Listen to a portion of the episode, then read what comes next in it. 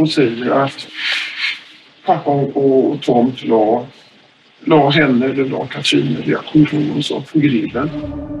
Polisen har hittat ett vittne som ska ha sett allt.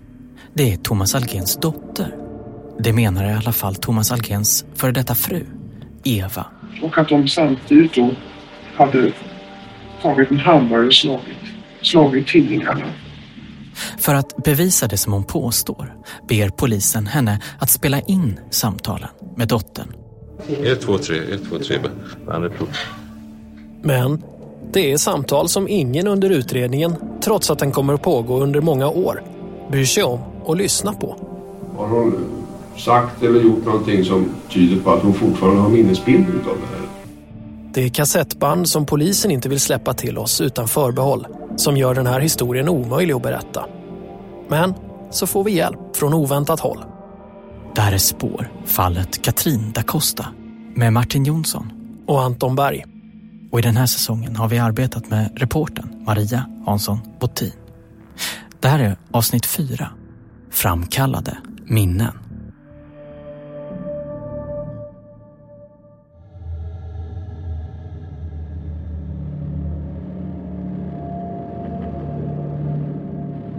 –2005 sänds en dokumentär på SVT. Den heter Styckmordet. En berättelse om en rättsskandal. Den är gjord av Christian Petri och Claes J.B. Lövgren. Antingen är de båda läkarna förslagna mördare eller också är de oskyldiga. Både till mordet och till att ha styckat kvinnan. I dokumentären berättas om Katrin da Costa. Om hur hon försvann spårlöst kring pingsthelgen och om hur man flera veckor senare hittade först några delar av hennes kropp dumpad i Solna. Ytterligare två veckor efter det så hittar man ännu fler kroppsdelar. Hennes huvud och bröst saknas och har aldrig återfunnits. Dokumentären som bygger på mycket rekonstruktioner baserade på förhör och tingsrättsförhandlingar försöker bryta ner åklagarens bevisning och gör det så pass bra att Anders Helin själv till slut medger att de två männen kanske inte är skyldiga. Vi får acceptera att de, de var oskyldiga till mordet. Sändningstiden blir mitt i natten och efterföljs av en debatt. Jag känner att det är en partsinlaga och att man får inte hela sanningen faktiskt. Vad säger en domare, Ulla Nilsson, om det här du har sett?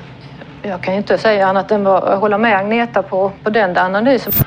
Därför att de tidigare program som Sveriges Television har visat har haft den motsatta tendensen. Att de är skyldiga och i ett program så utpekades obducenten till och med som dessutom skyldig till hustrumord och till seriemord på, på uh, olika prostituerade i Stockholm.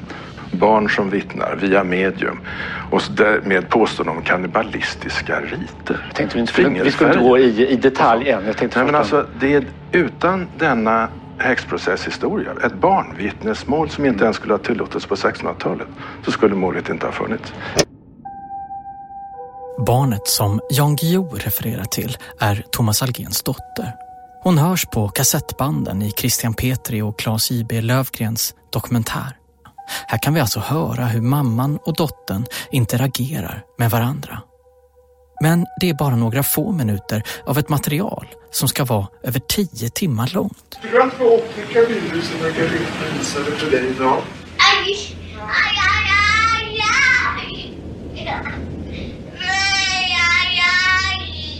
Det är ett material som polisen kan ge oss under förbehåll. Men då skulle vi inte heller kunna publicera den här serien eftersom kravet är att vi inte får avslöja några uppgifter som gör att personerna på banden går att identifiera.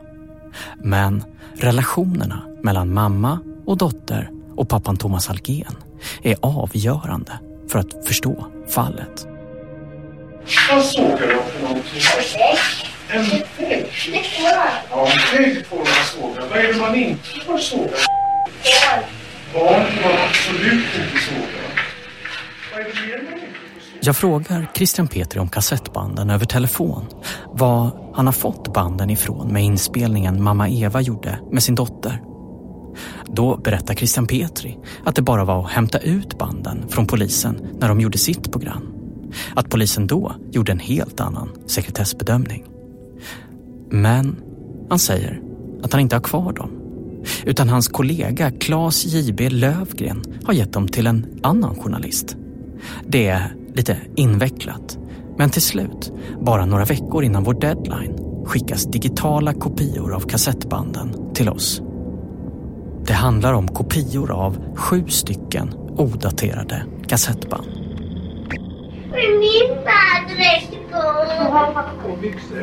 På banden kan vi höra hur mamma Eva och dottern leker.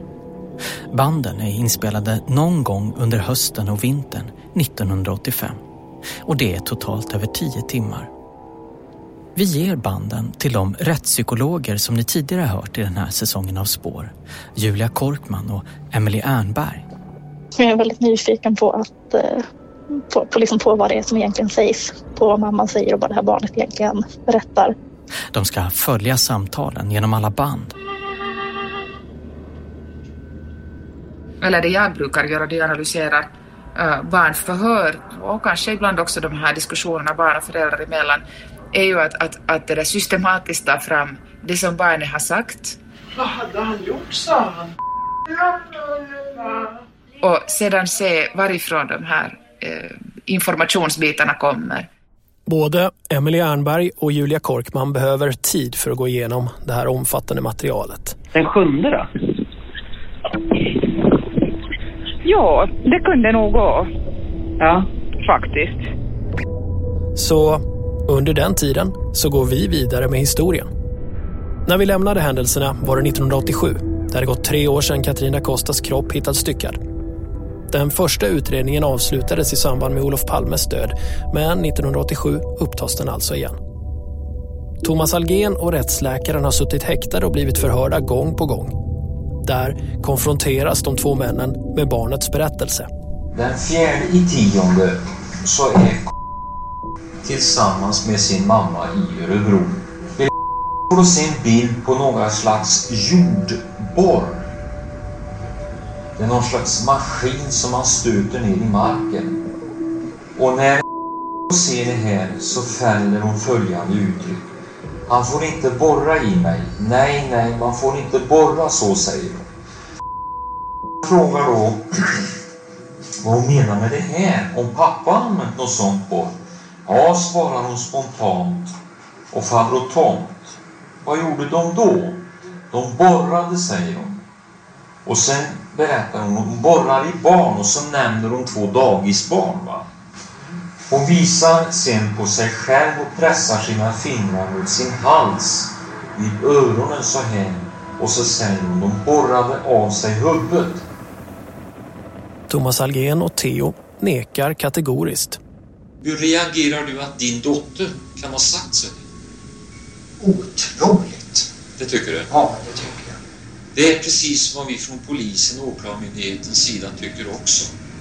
Och det är bland annat det som ligger till grund för att vi misstänker att du och har tagit livet av da Costa, Katrin da Costa och styckat henne. Detta misstänker vi har gjort i närvaro av din dotter. Därav hennes uttryck som hon fällde. Ja. Detta kan du alltså inte bemöta. Kan bara förneka det. Och nu har även åklagaren Anders Helin blivit osäker på om indiciekedjan kommer att räcka. Det finns fortfarande ingen teknisk bevisning som pekar på att läkarna kan ha begått mordet och styckat kroppen. Bara vittnesmål. Jag ska väl inte neka till att jag innerst inne är lite tveksam om, om den, den här gången räcker för en fällande dom. Men, men Vågar väcka åtal utan att jag tro på tycker det är fällande motiverat dom. med ett åtal, ja. Jag tycker det är riktigt att domstolen ska få bedöma det här. Men varför tvivlar du på fällande dom? Ja, det är svårt att förklara. Någonstans in i ryggmärgen så, så har man väl nästan alltid den där lilla tveksamheten när inte de misstänkta vill erkänna brottet. När försvarsadvokaten Bengt H. Nilsson som företräder Thomas Algen får höra om detta reagerar han starkt. En åklagare ska aldrig driva ett åtal om han eller hon inte på ett objektivt sätt är säker på att bevisningen kan leda till en fällande dom. Driver man ett åtal och inte är säker så kan åklagaren straffas för obefogat åtal enligt brottsbalken. Åklagaren säger själv att han tänker väcka åtal men han tvivlar på att det räcker till fällande dom. Vad säger, Säger du? åklagaren det? Ja. Då ska man inte väcka åtal om man inte räknar med att man kan eh, övertyga domstolen om att det är riktigt. I förundersökningen kan man läsa hur Anders Helin begär mer och mer tid för att få fram ytterligare bevisning. Det finns fler utredningsåtgärder han vill verkställa. Bland annat har Thomas Algens exfru Eva tipsat polisen om att söka efter Katrin da Costas huvud som fortfarande inte hittats vid familjen Algens sommarställe.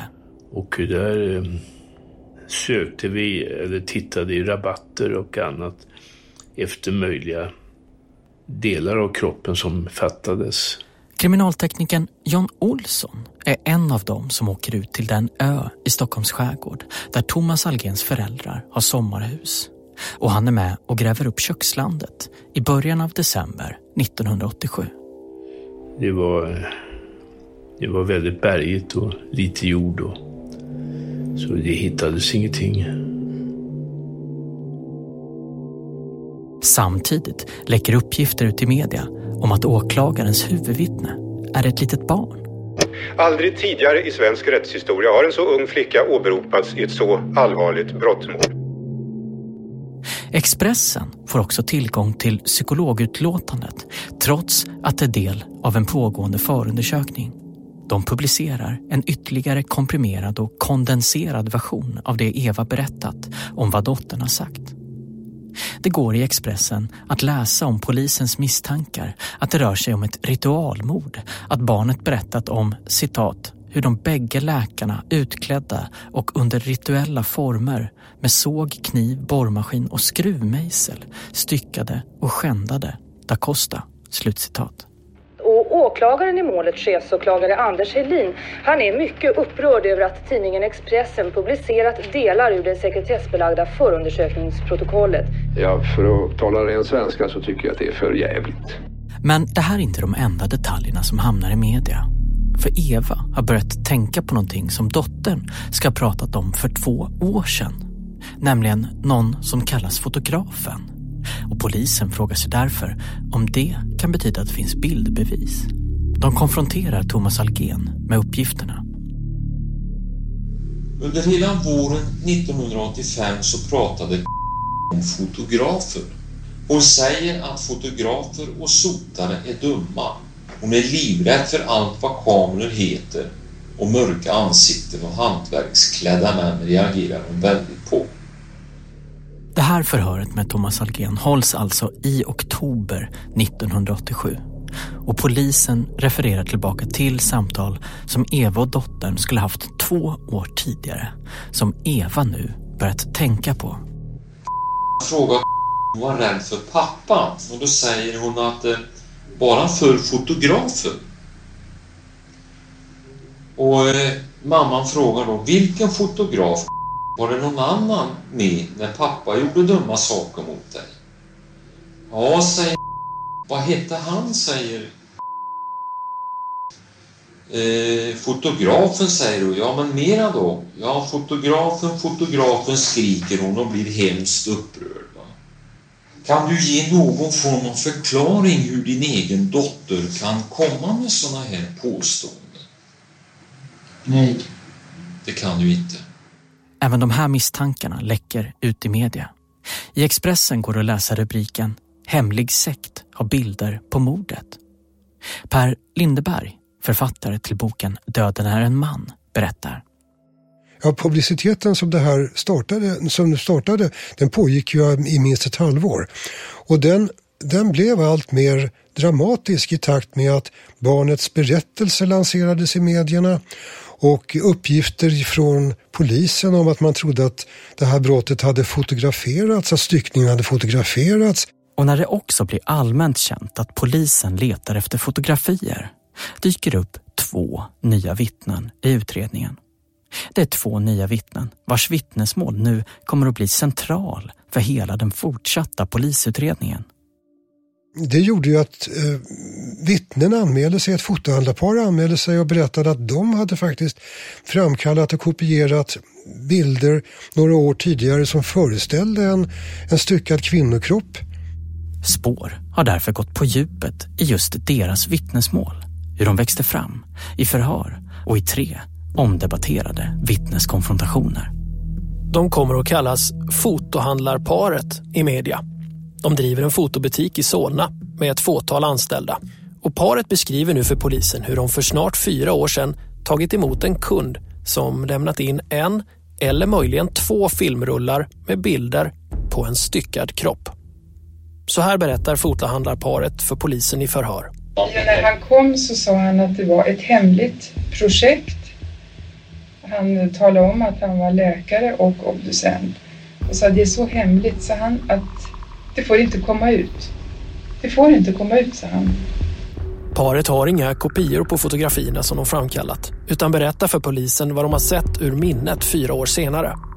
Frun berättar hur hennes man reagerar oerhört starkt när han framkallar bilderna. Så står ju jag i butik som vanligt. Och sen får jag höra Arne skriker på laboratoriet. Detta är det, de värsta bilder han har sett i fotobranschen på 35 år. Själva bilderna beskriver de i förhör så här. Jag tyckte att det var någon sågar eller ett eller annat som hang i, i taket. eh, Som en cirkelsåg liksom. Men det törs jag inte påstå helt. Det kan man ju ha kanske sett på några otäcka filmer eller något sånt också. Så att det är någon sammanblandning. På en rostfri bänk ligger kroppsdelar, säger de, med ben, flammiga och blåmärken. Jag menar att vi såg huvud där alltså. Men om det var en... eh, Nej. Jag tror jag ska ta tillbaka det för att jag är inte säker på om jag är sån i huvudet. För då hade jag kommit ihåg om det var en mansperson eller kvinna. Du är tveksam på den punkten? Ja. I senare förhör kommer de bägge fotohandlarna säga att de är säkra på att det var en kvinna. Och beskrivningarna av bilderna kommer att förändras och bli allt mer detaljerade för varje förhör. Mannen säger att han inte såg någon levande person på bilderna. Men kvinnan säger att hon kan ha sett ett par armar. Någon som arbetade iklädd gummihandskar.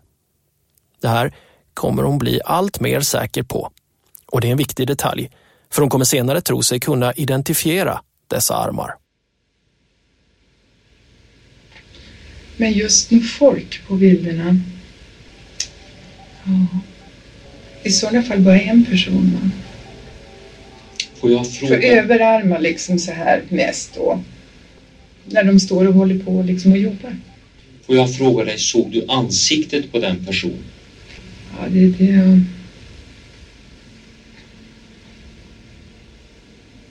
Det är det att jag, jag inte kan riktigt komma ihåg, förstår du. De säger också i förhör att bilderna var så hemska att en anställd sprang upp från källaren i samband med framkallningen och var upprörd. En annan mådde illa. Fotohandlarfrun säger sig inte ha kunnat äta på flera veckor efteråt. Men ingen av de övriga i personalen bekräftar detta. Ingen har några minnen av något som liknar denna händelse överhuvudtaget. Det behöver ju absolut inte vara så att de hittar på allt detta. Eh, det tror jag inte, men att om vi säger att det har legat lite slumrande på något vis och de har eh, kanske någon gång berört det här och det har sjunkit lite undan. Men då passar det ju. Då kan ju de uppleva som att här är liksom en viktig pusselbit som inte vi kan undanhålla utredningen. Det här är Per-Anders Granhag, expert på vittnespsykologi.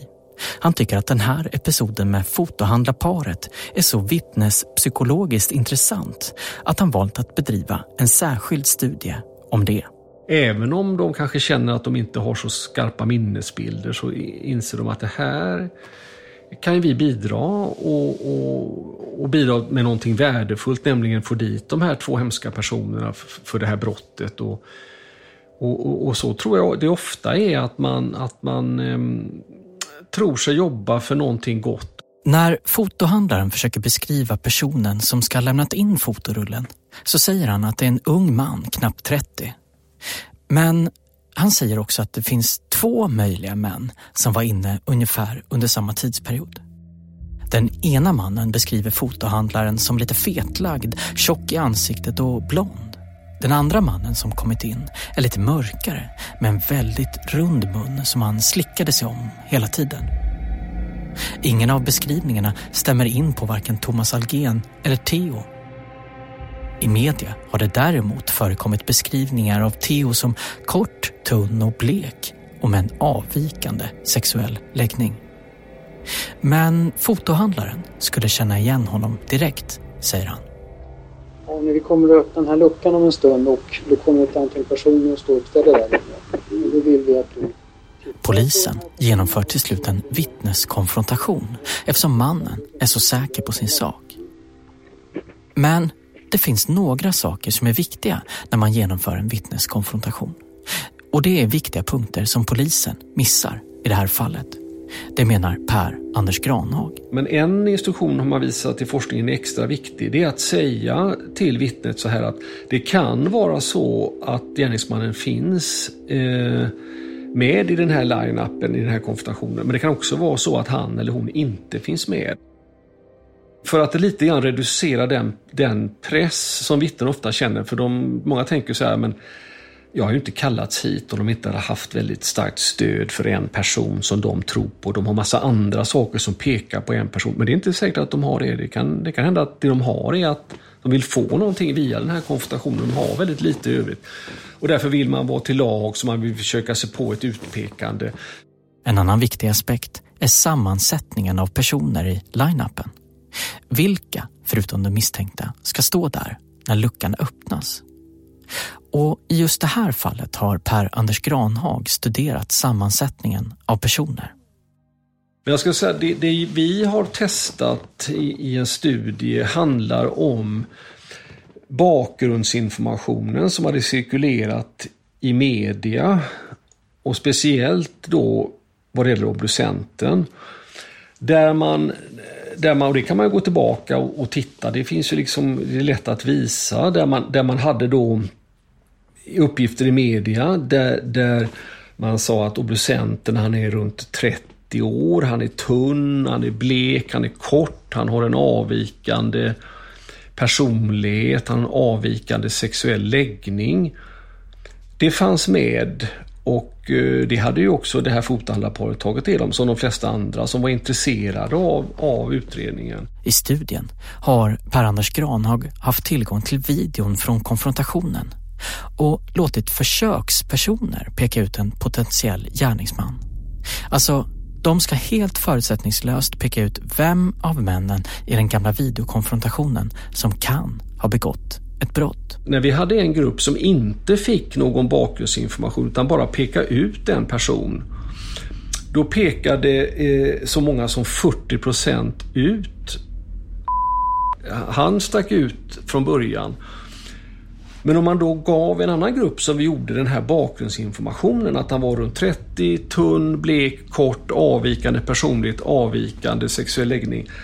Ja, då pekade 60 procent ut. Har man den här bakgrundsinformationen då drar allting kan man säga mot att peka ut just honom. Det är han som passar på den här bakgrundsinformationen.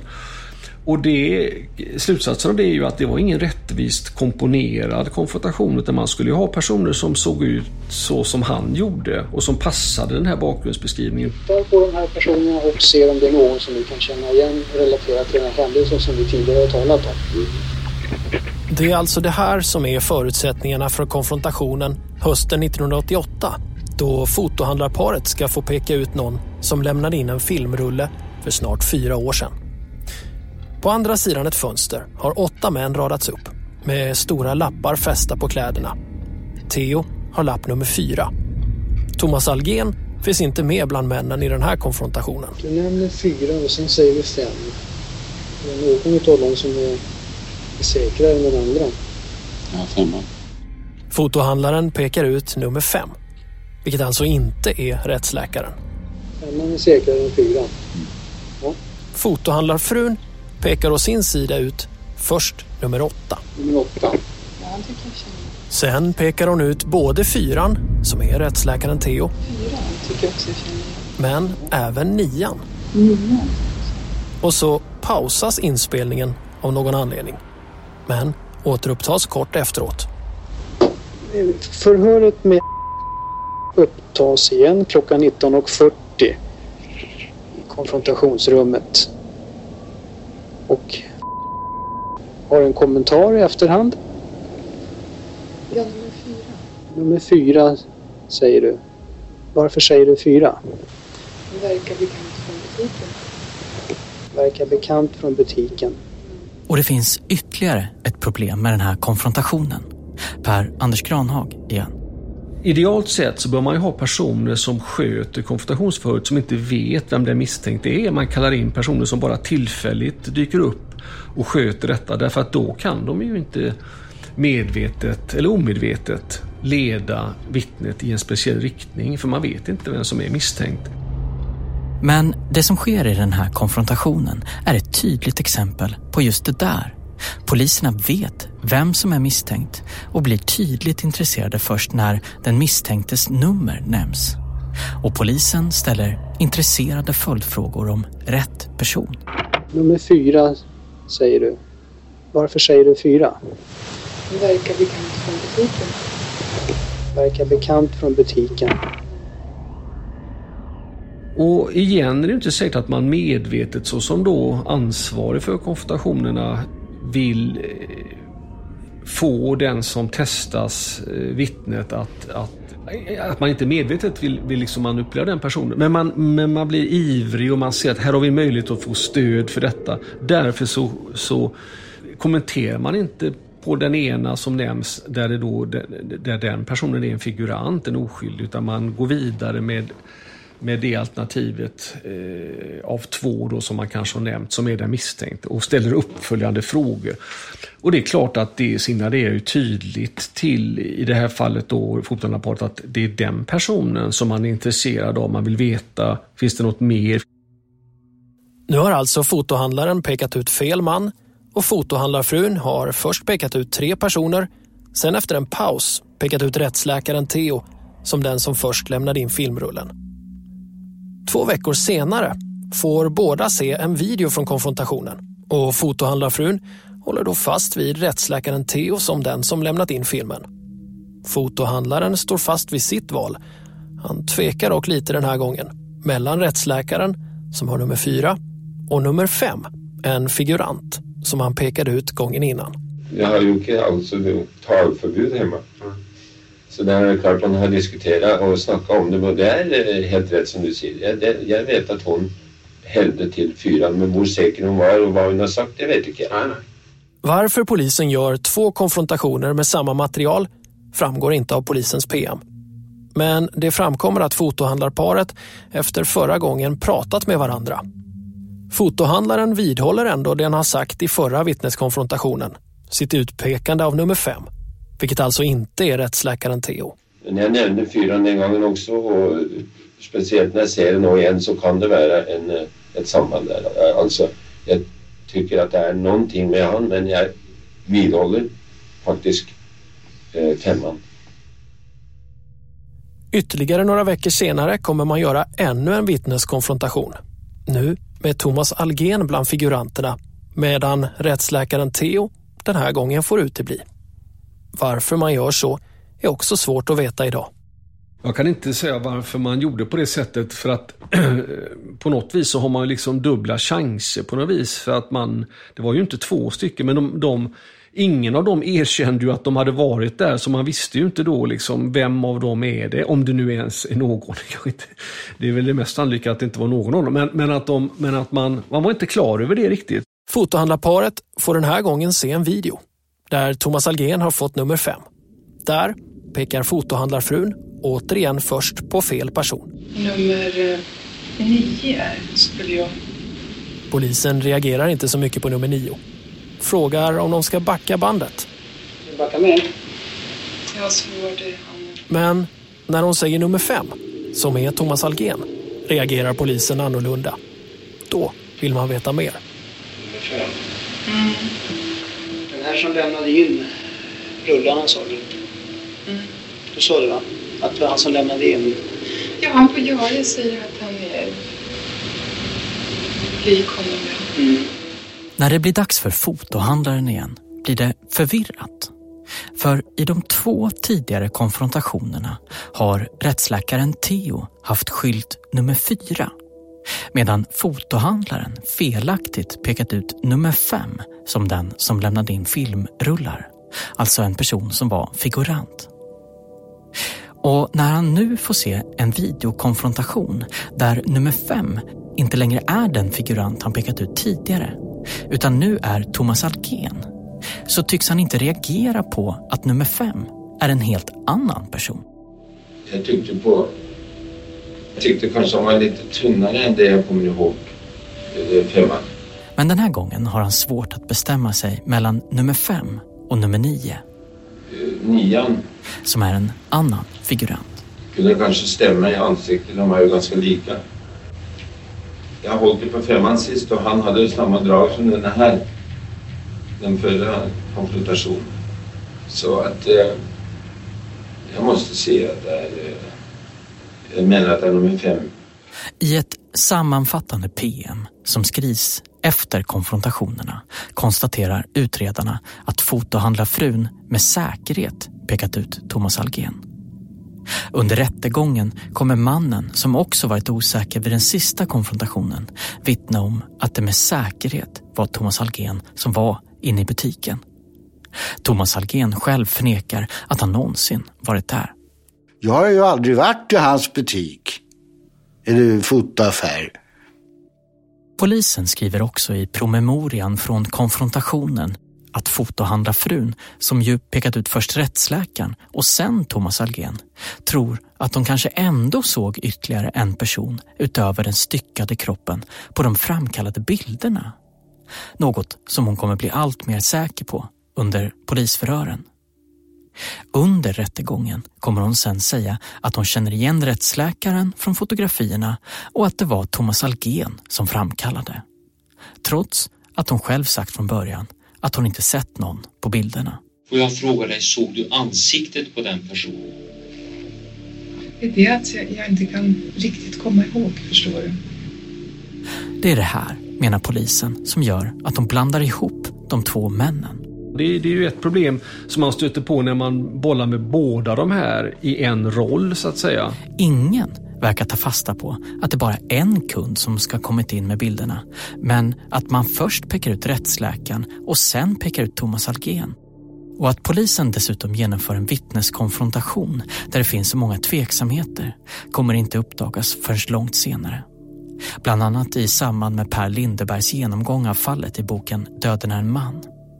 Per Anders Granhags studier om fotohandlarparet publicerades 2014. Jag misstänker inte att man medvetet gjorde det på det här sättet, men man är, det är slarvigt därför man tänker att det här, det här um, um, är igen inte ett man är inte så upptagen med som tillförlitligheten är utpekat. Man vill ha en information som går i linje med det som man, som man har bestämt sig för och som man redan tror på. Och då blir det slarvigare, då blir det att man inte tänker på de här viktiga aspekterna, att göra det på ett rättvist sätt, utan man hoppar sen ifrån hur detta har gått till, till slutresultatet. Och det ser man ju också i domar att det här fick stor betydelse.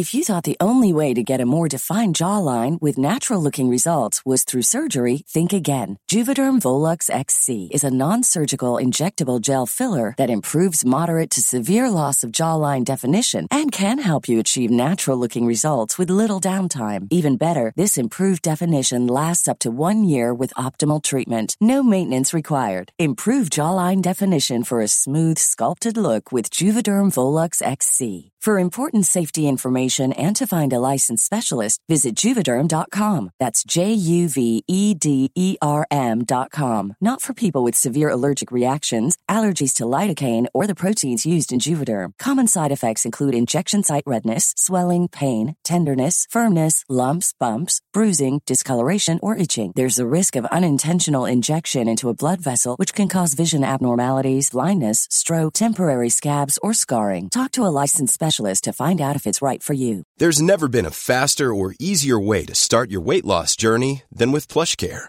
PlushCare accepts most insurance plans and gives you online access to board-certified physicians who can prescribe FDA-approved weight loss medications like Wigovi and Zepbound for those who qualify. Take charge of your health and speak with a board-certified physician about a weight loss plan that's right for you. Get started today at plushcare.com slash weight loss. That's plushcare.com slash weight loss. Plushcare.com slash weight loss.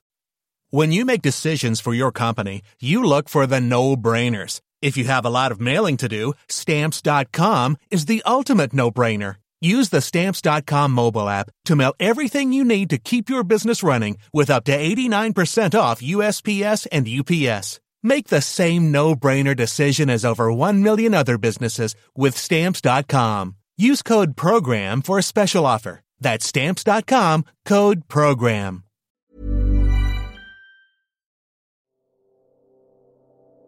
–1988 är det alltså tre viktiga vittnen som åklagaren har. Thomas Algens dotter och fotohandlarparet. Dottern som vid 17 månaders ålder ska ha bevittnat händelsen och fotohandlarparet som menar att de sett bilder från styckningen. Bilder som inte finns kvar. Bilder som de först berättat för polisen om när det också läggs till media att styckningen kanske fotograferats. Polisen misstänker att styckningen fotograferades men har aldrig sett några bilder. Det är de här två vittnesuppgifterna som tillsammans med den 38-årige läkarens fyraåriga dotters berättelse om styckningen som är chefsåklagare Anders Helins främsta indicier mot läkarna. Så i januari 1988, tre och ett halvt år efter att Katrin da Costa hittades styckad, så börjar rättegången. Och människor har stått i kö för att få komma in i rättssalen. Så här låter det när ABC rapporterar. Det var som om det gällt ishockey. Strax före klockan tio i morse så var det fullpackat på avdelning 12 i Rådhuset. Alla ville de vara med om det makabra skådespelet. Och när dörrarna öppnades till styckmordsrättegången så låg nästan smockan i luften. Men besvikna var de som tvingades vända på klacken och åka hem igen efter flera timmars köande. Men de fick i alla fall en glimt av de åtalade. Backa bak.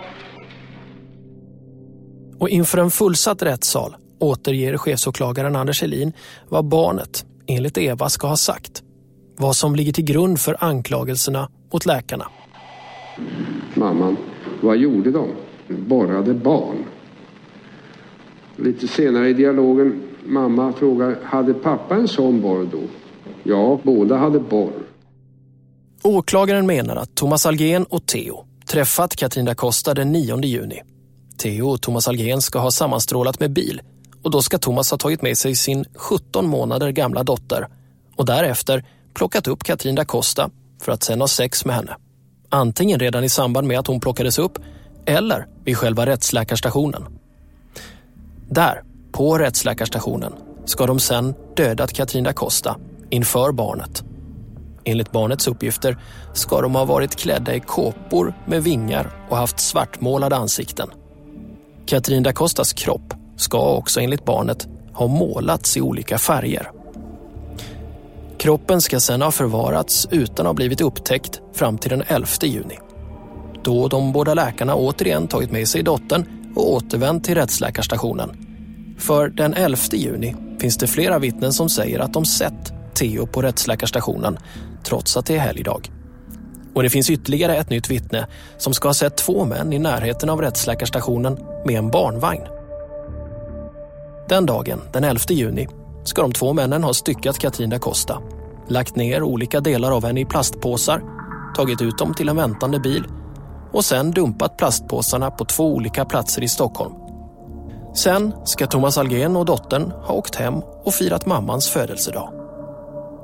Det finns ingen teknisk bevisning som kan belägga det som åklagaren nu framför. Utan det pussel åklagaren lagt baseras på att Thomas Algen, enligt sin exfru, varit hemifrån med dottern både den 9 och den 11 juni. Den 9 juni, samma kväll som Katrin da Costa antas ha försvunnit, har dottern varit ledsen, menar Eva, och otröstlig på natten. Vilket skulle vara ett tecken på att hon har upplevt något traumatiskt. Mamman frågar vad gjorde de sedan? De tog av huvudet. Mamman frågar vad hände med det? De slängde det i en papperskorg.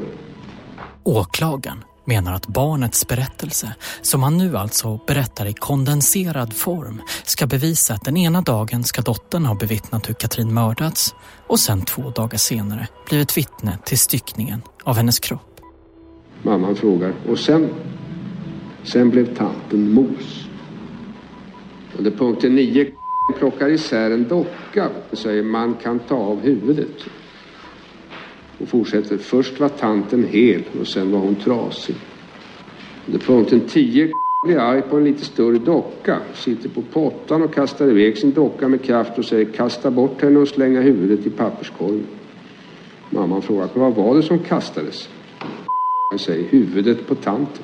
Men Thomas Algen, som nyligen blivit läkare, menar Anders Kjellin, har inte kompetens nog att stycka en kropp. Det är därför han och Theo begår handlingen tillsammans.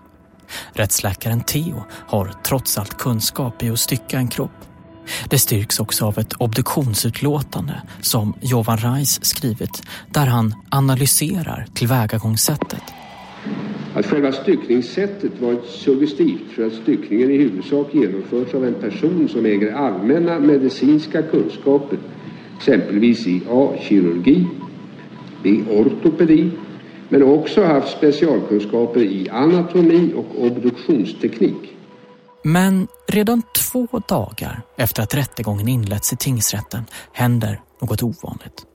För plötsligt tvingas åklagaren ändra tidpunkten för mordet. Så allt det som ni nyss fått presenterat som byggt åtalet mot de två männen, det gäller inte längre.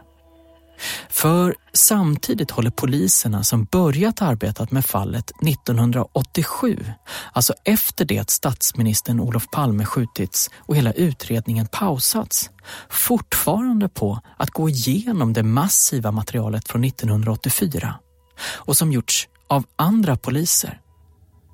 Nu upptäcker man ett vittnesmål från en person som de kan anta är Katrina Kostas sista kund. Det är arkitekten som vi berättade om i första avsnittet. Han som berättat att Katrina Costa kom hem till honom tidigt på morgonen den 10 juni. Hon kom dit och halv fem någonting, eller fem på morgonen. Och han visste ju inte vad hon hade varit, men det hon gjorde när hon kom dit, det var att skjuta i sig en sil heroin och sen somnade hon då. Det här är Bertil Salin, pensionerad polis som gått igenom den tidiga utredningen. Han påstod sen att han hade väckt henne tidigt och jag kan inbilla mig att det måste ha varit svårväckt när hon var dels trött och skjutit i sig heroin då på morgonkvisten. Och han hade berättat för henne att han skulle på middag, på en pingsmiddag. Sen hade han eh, berättat att han han släppte av Katrin i Kungsträdgården och det var sista gången han såg henne. Att Katrina Costa levde efter den 9 juni stärks också av ett annat vittne som berättar att Katrina Costa ville bort från gatan genom att hyra en stuga av honom. Det här är ett samtal som ska ha ägt rum den 11 juni eller möjligtvis ännu senare. Det här är också ett vittnesmål som polisen slarvat bort eller valt att inte ta hänsyn till. Du fyllde år den 10 juni. Ja. ja.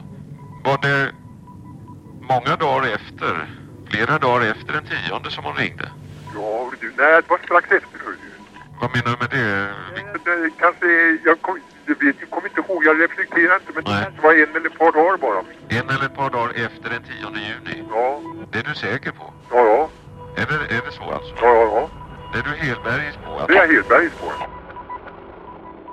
För åklagaren innebär det nu att han drivit det hela till rättegång med felaktig gärningsbeskrivning. Det blir helt enkelt omöjligt att Katrin da Costa skulle dött den 9 juni 1984. Det är en man som uppger att han såg den styckmördade kvinnan i livet på pingstdagens morgon 1984. Så bara några dagar in i rättegången ändrar åklagaren nu dödsdatum till annandag pingst den 11 juni. Nu måste alltså detta som ska ha skett på två utspridda dagar alltså istället ha skett under en och samma dag, under en mycket kortare tidsperiod.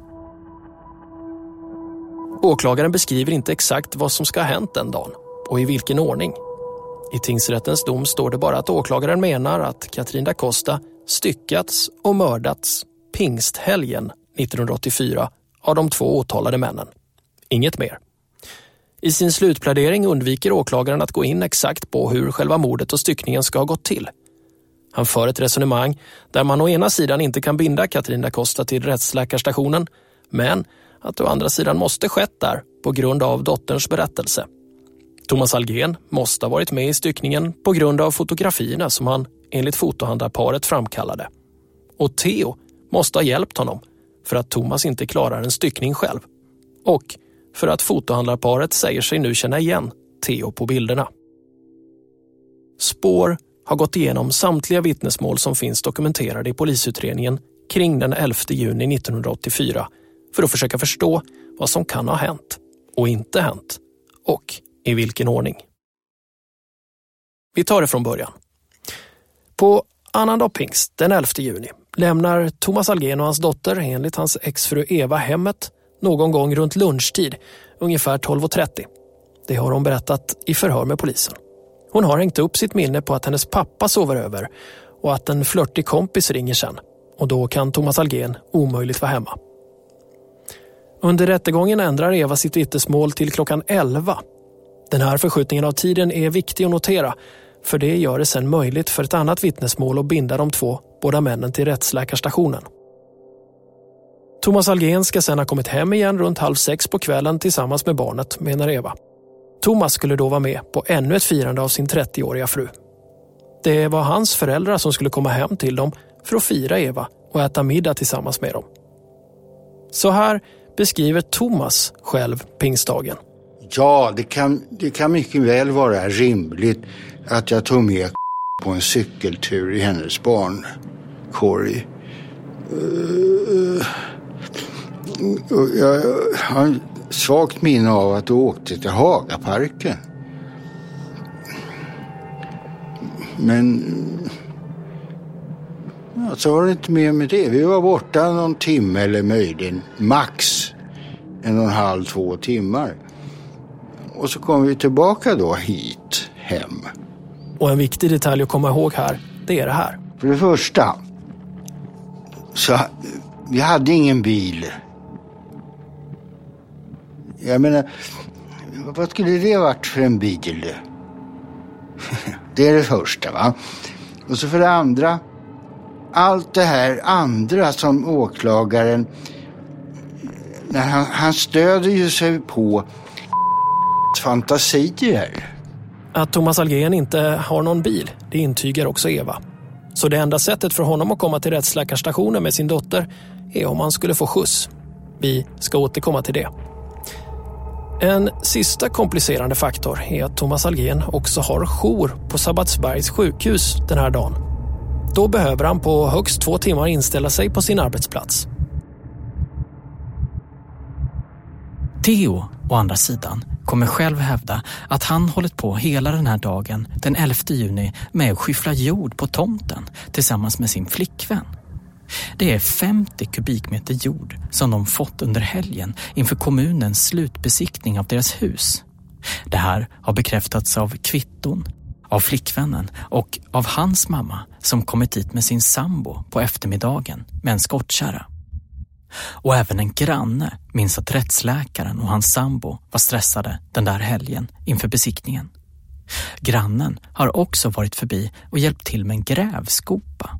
Theos sambo berättar också för polisen att de betalat för grävskopan per timme och att det skulle varit konstigt om rättsläkaren varit borta flera timmar utan att hon kom ihåg det. Vi har varit i kontakt med Theos före detta sambo. Hon vill inte höras i programmet. Hon menar att hon tvingats byta jobb flera gånger genom åren. Och hennes och rättsläkarens son tvingas under den här perioden, 1988, bort från sin förskola av förskolelärare och föräldrar till andra barn, menar hon, på grund av misstankarna mot Theo. Idag minns hon inte mycket av den här tiden, men står fast vid att hon och Theo under pingsthelgen 1984 hade fullt upp på tomten med all den jord som kommit.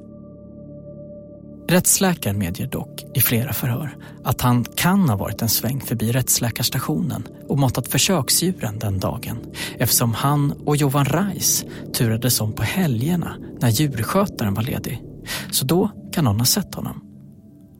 Och en djurskötare som ändå kommer in den här måndagen, annandag pingst, berättar också mycket riktigt i förhör att han sett rättsläkaren på jobbet den dagen vid 9.30-tiden.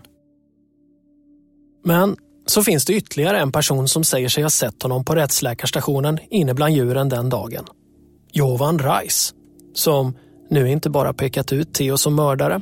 Om ni inte får honom fast, då får ni gärna hänga er allihopa. Anlitat som sakkunnig. Styckningen i huvudsak genomförs av en person som äger allmänna medicinska kunskaper, exempelvis i A. Kirurgi, B. Ortopedi, men också haft specialkunskaper i anatomi och obduktionsteknik. Utan här också vittnar. Hon var här bara, vad ska jag säga, två, tre gånger. Och hon påstår nej, det var inte så tidigt. Jovan Reis menar att han sett rättsläkaren Theo någon helg i juni under 1984. Vilket han senare efter tvekan placerar på pingst.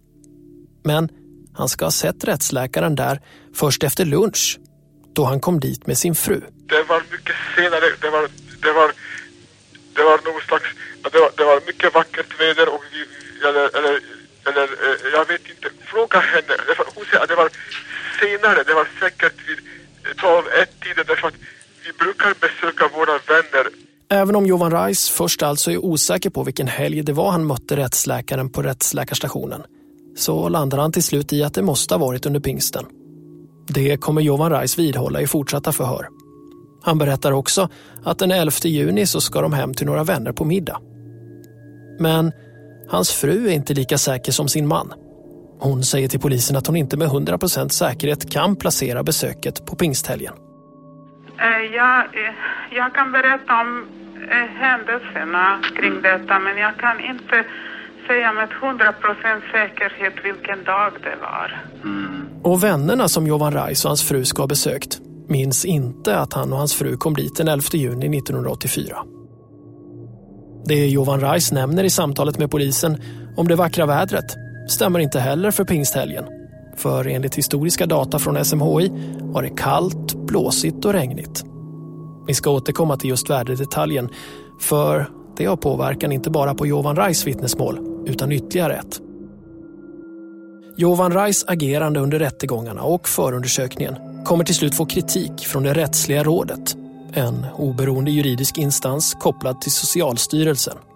Men då försvarar åklagaren Anders Helin Jovan Rais i SVTs rapport. Yttrandet är tillkommet. Det, det är min personliga uppfattning, vill jag understryka. Yttrandet är tillkommet dels i två syften. Dels för att så att säga knäppa Johan Reis på näsan. Dels för att hjälpa de bägge tilltalade läkarna. Vad skulle skälet vara till det?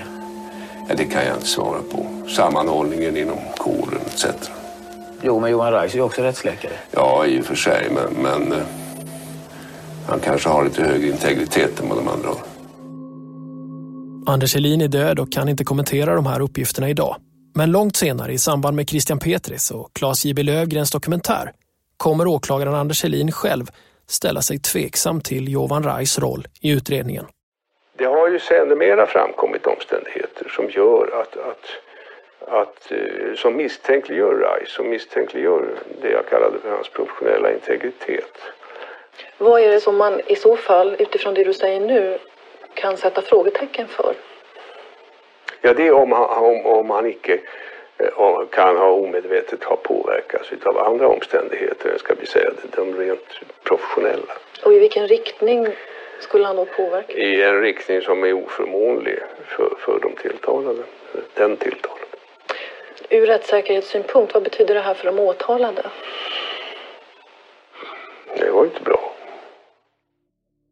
Och så finns det ett sista vittne som åklagaren menar placerar både rättsläkaren och Thomas Algen på den påstådda brottsplatsen. Eller i alla fall i närheten av brottsplatsen. Det är en äldre kvinna som plötsligt hör av sig. Hon säger att hon för några år sedan sett två män med en barnvagn gå in på Karolinska på förmiddagen vid pingst. Och det är pingst. Och det var en varm och solig pingst. Och jag gick med min hund, jag har en chow chow.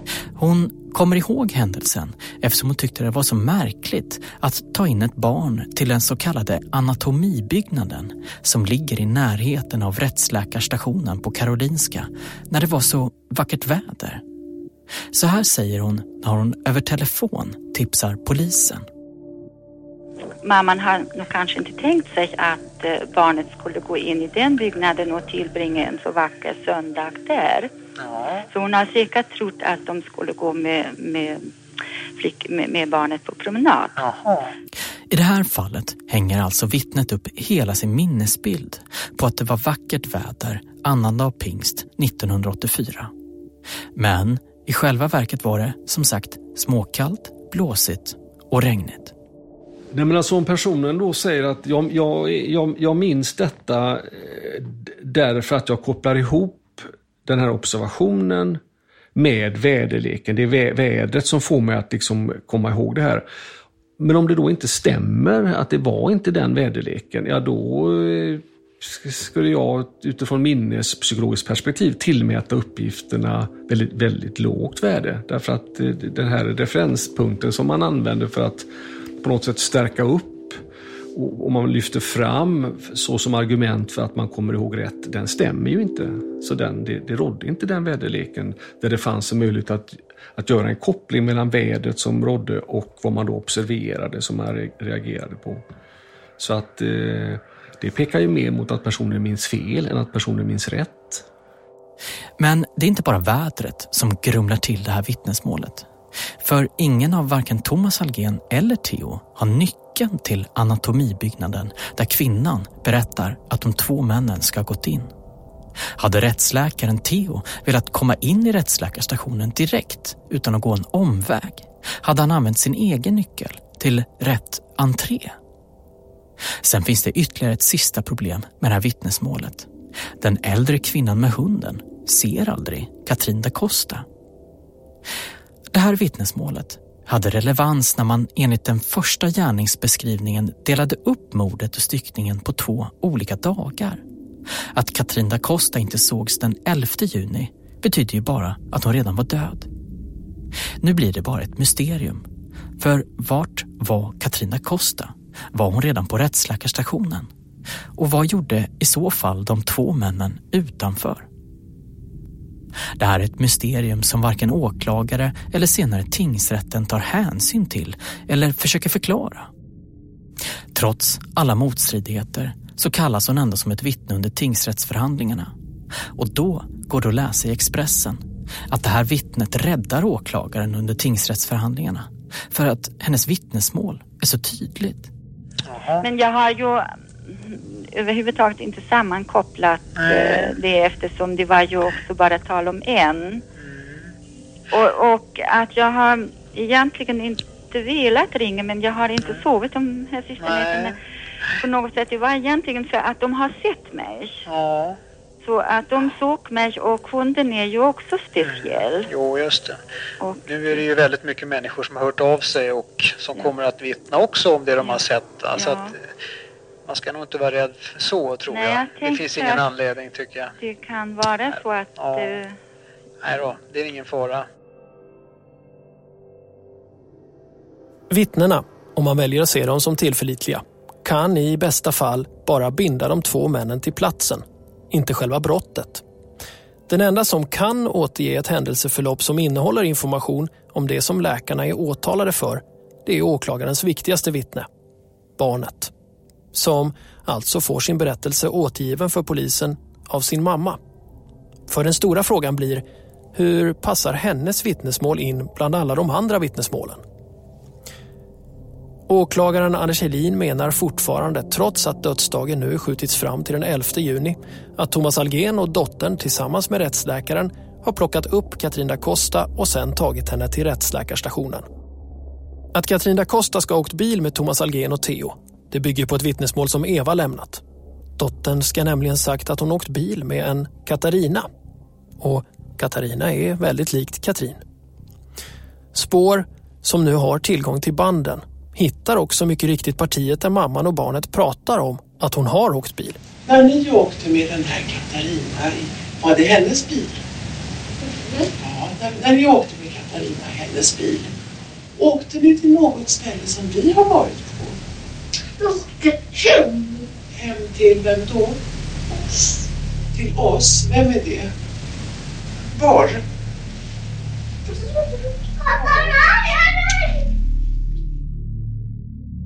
Men det är bara det att Thomas Algen ju inte har någon bil och därmed måste han ha blivit upphämtad av Theo. Rättsläkaren måste därför ha åkt från rättsläkarstationen dit han kommit där djurskötaren sett honom på förmiddagen vid 9.30. Sen ska rättsläkaren ha plockat upp Thomas Algen och hans dotter efter att de gått hemifrån vid 11-tiden så som mamma nu påstår under rättegång. Hade hon vidhållit sitt tidigare vittnesmål om att Thomas Algen gick hemifrån vid 12.30 hade det inte längre gått ihop med den äldre kvinnan med hund som hävdar att hon sett de två männen och en barnvagn på förmiddagen i närheten av rättsläkarstationen.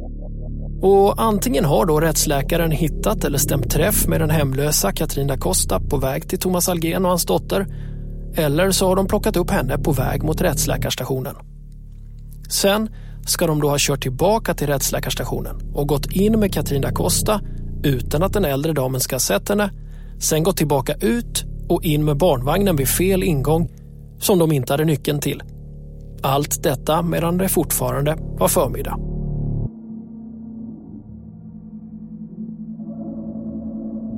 Väl inne på rättsläkarstationen ska de ha mött Johan Reis och hans fru. Och sen ska Theo och Thomas Algen iklätt sig rituella kläder med kåpor och vingar.